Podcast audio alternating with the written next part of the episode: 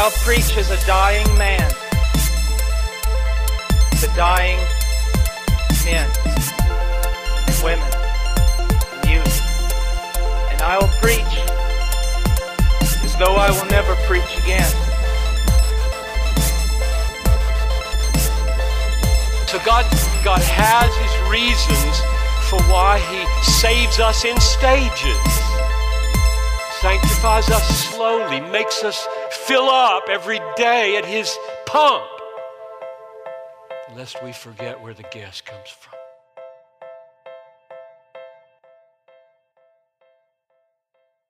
Welcome to Follow Me to Heaven, where God's Word is truth and your questions matter. I'm your host, Jonathan Romero, and today we're going to be concluding chapter 3 of Ephesians. We're going to be finishing up Paul's prayer, and we're going to be focusing on verses 20 and 21, and we will understand the doxology in Paul's prayer. And we can actually gain something from it. We can learn from it and we can see what Paul is saying and where he's getting at. And also, since this is God's word, this is what God wants us to know uh, within Paul's prayer, right? This is Paul being genuine and what he is praying for. So we want to understand not only Paul's mind, but also what God wants us to know through uh, Paul in this letter in Ephesians. And he also he writes down his prayer. So let's go ahead and read. We're going to begin in verse 14 of chapter 3 so we can gain context. Um, and overall, the overall context of verses 14 through 21 is uh, Paul's prayer for strength, right? He is praying for the believers uh, in Ephesus and that God would grant them strength. And he lets us know why. So let's begin. Let's read let's read verses 14 through 21. For this reason I bow my knees before the Father, from whom every family in heaven and on earth is named, that according to the riches of his glory he may grant you to be strengthened with power through his Spirit in your inner being, so that Christ may dwell in your hearts through faith, that you, being rooted and grounded in love, may have strength to comprehend with all the saints what is the breadth and the length and height and depth, and to know the love of Christ that surpasses knowledge, that you may be filled with all the fullness of God. Now, to him who is able to do far more abundantly than all that we ask or think, according to the power at work within us, to him be glory in the church and in Christ Jesus throughout all generations, forever and ever. Amen. So that is Paul's prayer, right? He is letting the believers know that they are to have this strength, and he's asking God to give them strength so that they may be able to have in their hearts Christ, right? Listen to what it says in verse 17 so that Christ may dwell in your hearts through faith. So that is the purpose for us gaining this strength, and it is done by God's Spirit. He Himself enters our hearts and changes us so that Christ may make His dwelling within us. He is weaving out uh, all the impurities, all the sin that is deep within us, even sins that we forgotten that are deep inside. The Holy Spirit lets us know and reveals to us what is still inside of us. And now we are confronted with that sin and we are to repent from that sin and come to God, knowing that He will forgive us because He has forgiven us. And we see that forgiveness through the cross. But here we're going to be focusing on verses 20 and 21. Let's reread that.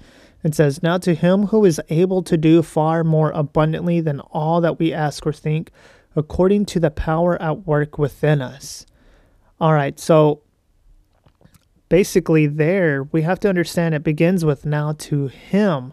So this is the point where he is pointing to. He is directing his readers to a specific person and he is referencing god. He's saying now to him who is able to do far more abundantly right so paul is laying out his point and why god is rightfully to receive praise and notice this prayer of Paul is actually a worship. He is worshiping the Lord within his prayer because he is explaining God and he is making much of God through this because he's saying now to him who is able, right?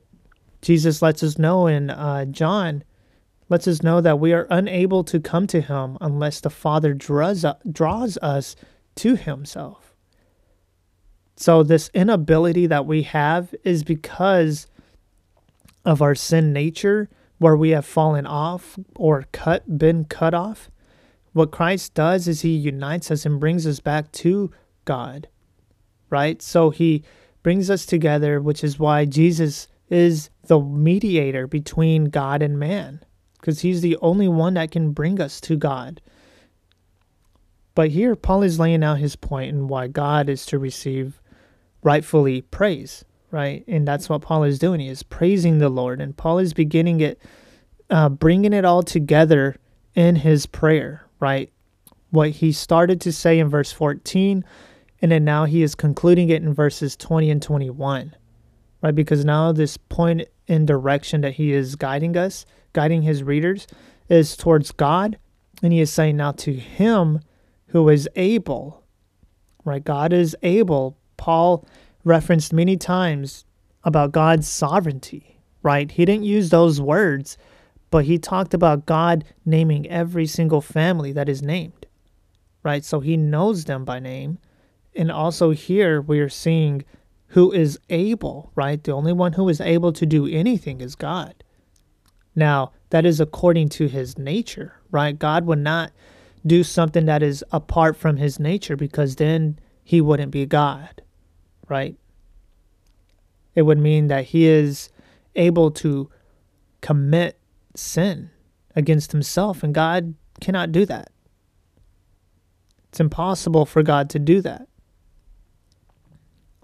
But here it says that who is able. So Paul is directing his uh, readers to God's sovereignty. Now, how able is God?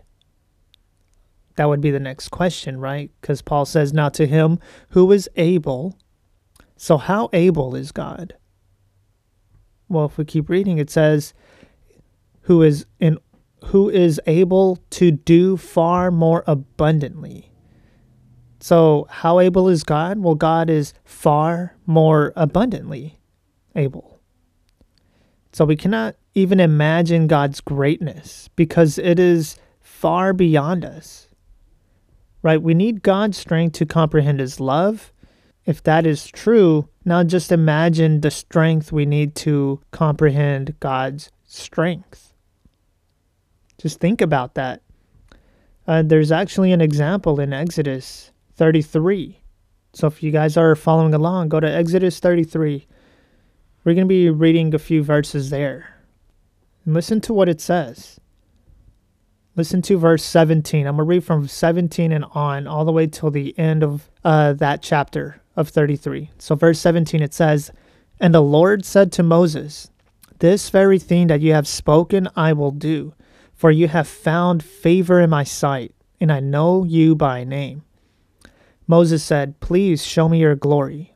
And he said, I will make all my goodness pass before you, and will proclaim before you my name, the Lord and I will be gracious to whom I will be gracious, and will show mercy on whom I will show mercy.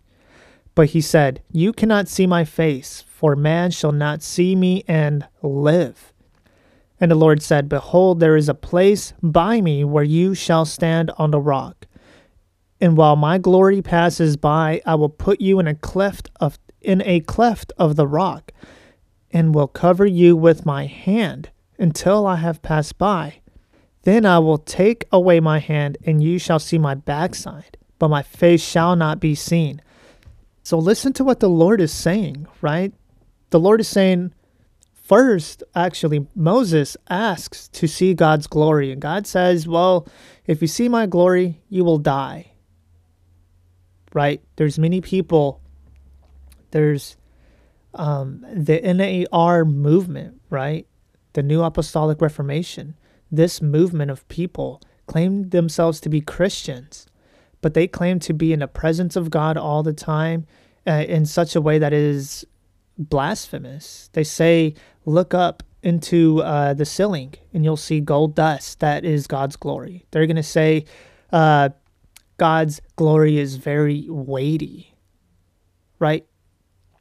And, and they speak in, in such a way that they can actually experience God's glory and still live, but that is just false. Listen, this is Moses we're speaking about, right? Moses is uh, one whom God chose to be a prophet of the people, right? A prophet to speak God's word, God's truth to the people. And even Moses was not able to see God's glory. Instead, he saw God's backside. Because God says, if you you cannot see my face, for man shall not see me and live. So he generalizes that all people, anybody, cannot see him and live. So what did God do? He had a veil Moses in order for Moses to even get a glimpse of God's glory. And the glimpse that God that Moses saw from God is this. He says, I will cover you cover you with my hand until I have passed by. So God has already passed by. Verse 23 Then I will take my hand away, and you shall see my backside, but my face shall not be seen. So basically, what God did is he gave Moses just a slight glimpse, the dust off his feet to Moses, and that was enough. Um, I would even venture to say that's more than enough, right? We see all of creation glorify God. How can we say there is no God and then we expect God to prove himself by asking him to show us his glory? Let us feel his glory, right? No, God doesn't respond to our commands, right? We cannot command God to do anything. If God says no, then he'll say no. Uh, there's nothing that we can bribe God with. Now, God will show mercy on whom he will show mercy. And if you ask God, he listens to our prayers, the prayers of his of the believers, of the Christians. And if we are in distress, Jesus says, Cast your anxieties onto me. Right? So um, and he said, I will give you rest. Uh, that's a promise from the Lord. He will give us rest. Um, how will that look like? Do not know we do know that after this life, sin will be no more. He will wipe away our tears. So, if that's what Jesus meant when he says, Come to me, all of you who are heavy laden, and I will give you rest, uh, that rest can look like rest in the afterlife, not in this life. Maybe in this whole life, we will see tribulation after tribulation after tribulation until we die. And then once we die, we will be with the Lord and there will be sin no more. He will wipe our tears away. And now He's going to say, See, I have given you rest. Right? So we don't know what that rest looks like. We can't expect God to give us rest as soon as we ask for it. Doesn't mean it won't happen because many times he will give us peace. And He has given us peace. And the greatest peace He has given us is on a cross, right? Romans chapter 8, verse 1 says, There is therefore no condemnation for those who are in Christ Jesus. So we no longer have to fear the wrath of God. Now we can abide by His word and hold fast to it and trust that all the words that God has spoken in the Bible is true. And if He says that we have been given peace, we have peace with God, as it says in Romans 5 1, then we have peace with God. We can rejoice now. We no longer have to fear the Lord, but now we can come to Him in prayer.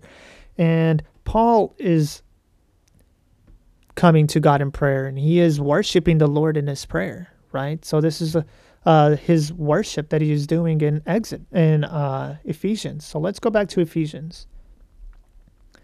Ephesians chapter 3, verse 20. Now to him who is able to do far more abundantly than we than all that we can ask or think. So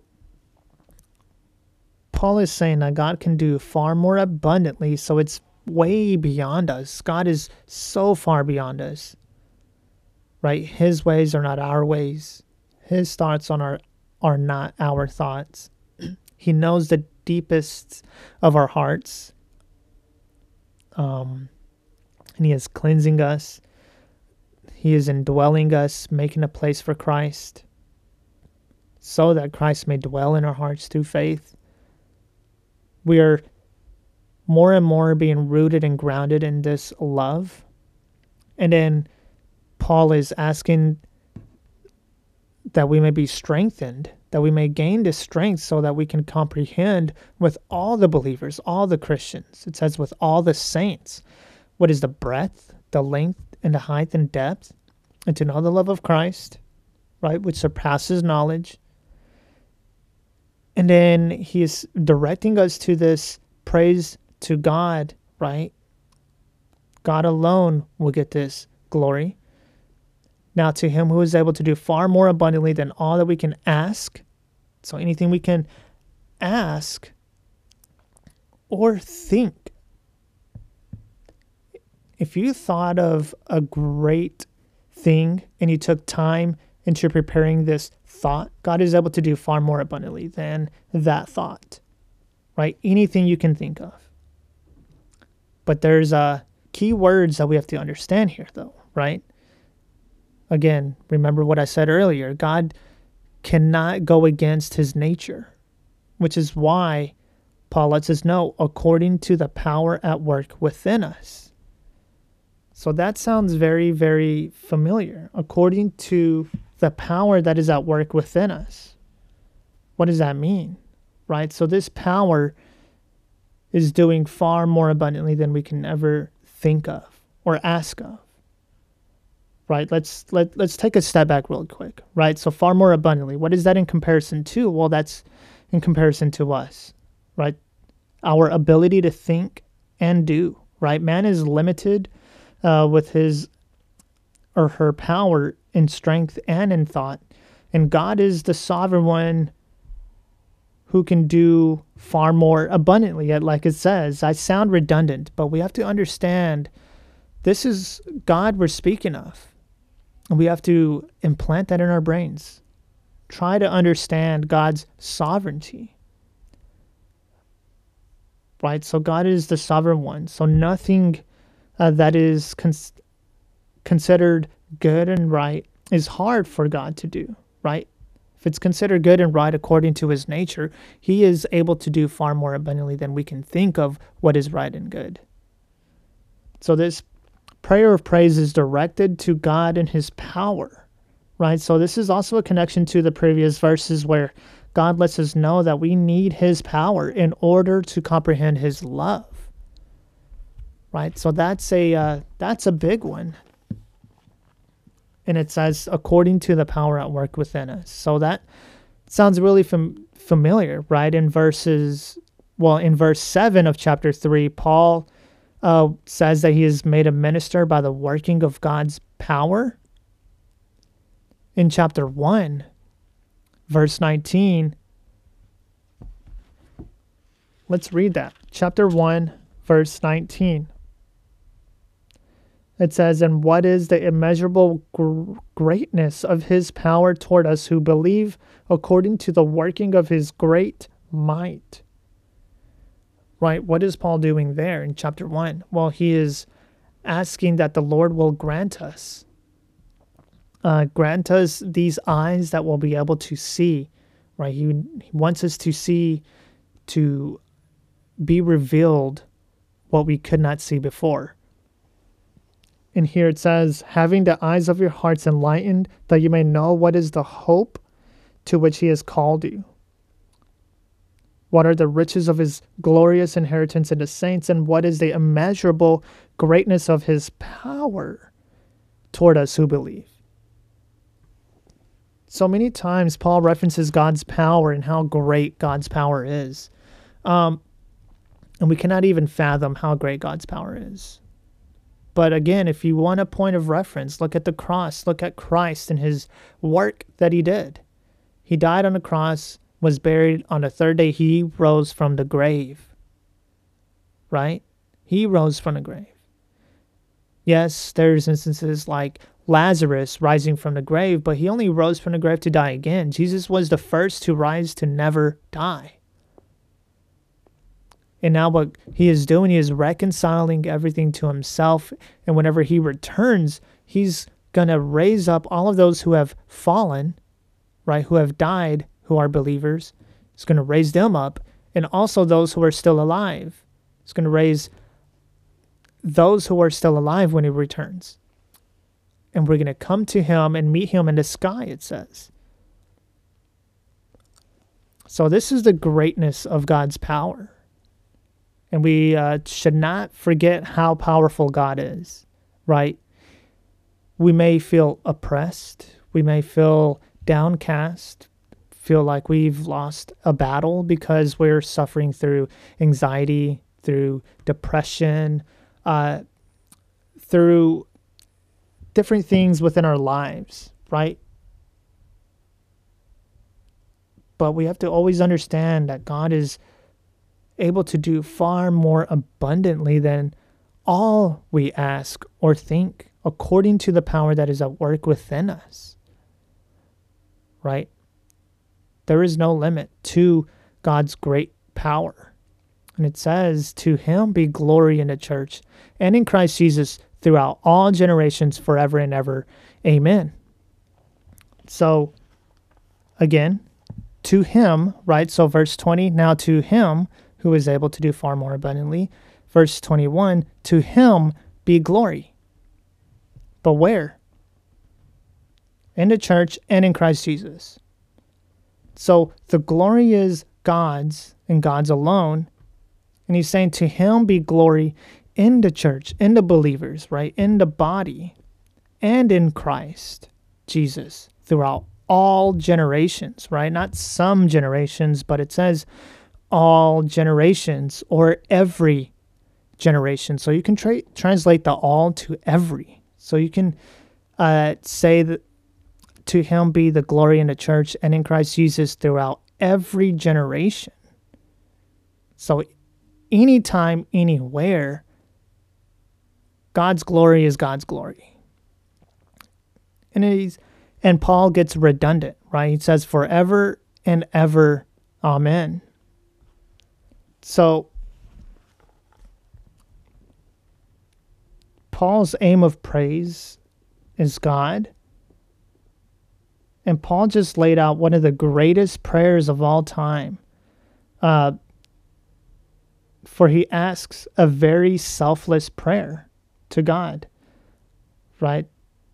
That God may grant his power to the believing Christians in Ephesus, as well as all future believers uh, since we will not get to the end of God's love, since we are limited in time and God is eternal. But not only that, uh, this selfless prayer is a prayer for now as well. We all we all should be praying that God may grant us power to understand his love, grant us power so that Christ may dwell within our hearts, or make his dwelling within our hearts. Now, he is making his dwelling within us, but we're to continually ask God to help us, to mold us and conform us more and more into the image of his Son. And that is done through the sanctifying work of the Holy Spirit as we read God's word. Because God's word is truth, Jesus says. And that is the means by which the Holy Spirit works within us. So, to echo Paul, yeah, to God be the glory forever and ever throughout all generations, right? Forever and ever. So, the forever and ever um, is actually Paul being redundant. He basically uses the same word twice And the word that he uses is aeon. And what aeon uh, can translate to is a space of time or a lifetime. So we could say, To him be the glory in the church and in Christ Jesus to all generations in this lifetime and the lifetime after, or in a lifetime and another lifetime. Or you can say in this age and another age. So he is just bringing it all together, saying that God will forever receive this glory because all generations are to glorify God always. Because God is able to do far more abundantly than we can ever ask and that we can ever think of. And this is the God whom rescued us. He took on flesh and as Jesus Christ walked among us, lived a sinless life, fulfilled the law. He was our representative because he took on flesh and he died on a cross as a sinless man, therefore being the perfect sacrifice, so that now he can be our representative if we put our trust in him. It's like Ray Comfort whenever he says, whenever you're in a plane, 10,000 feet in the air, and you're being asked to jump off, are you going to jump off without the parachute or are you going to put the parachute on and trust that the parachute will save your life? And that's what we're doing when we're putting on Christ. We are trusting that Christ will save us. But what did Christ save us from? Well, Christ saved us from God's wrath. Right? Yes, we sin against the Lord and we need our sins to be cleansed. But what Jesus saved us from is God's wrath. And that's what happened on the cross. And that's why Jesus said, It is finished on the cross. It's as if he uh, drank the cup of wrath. The cup of wrath that we were supposed to drink, Christ drank it for us. And he appeased God's wrath. And now we don't have to fear the wrath of God. Now we can come to Him and experience God's love. So, reread Ephesians, reread chapter 3, and just ask God to help you gain an understanding of His Word, an understanding of uh, what God wants us to learn and know here. Right? It is far beyond us because it lets us know in verse 18 the breadth and the length and the height and the depth of Christ's love, of God's love. And it says it surpasses knowledge. And He wants us to know that it surpasses our knowledge. So that's how great God's love is towards us. Because while we were yet sinners, Christ died for us. And if you repent from your sins, right, turn away from your sins, hate sin, because God hates sin, and love God as Christ loved the Father, right? He was our example, and we are to follow that example. And here, Paul is laying out this prayer, and he is uh, unashamed by saying, I'm being selfless right now. I am asking God that He may grant you, saints, with this power, that you may be able to comprehend what is the height and the depth and the length of God's love and the breadth, how wide God's love is, right? We will not get to the bottom of it, but we are to seek to understand that and continue as we continue reading God's word. So, as Paul says, to him be the glory in the church and in Christ Jesus th- throughout all generations, forever and ever. Amen. This is Follow Me to Heaven with Jonathan Romero.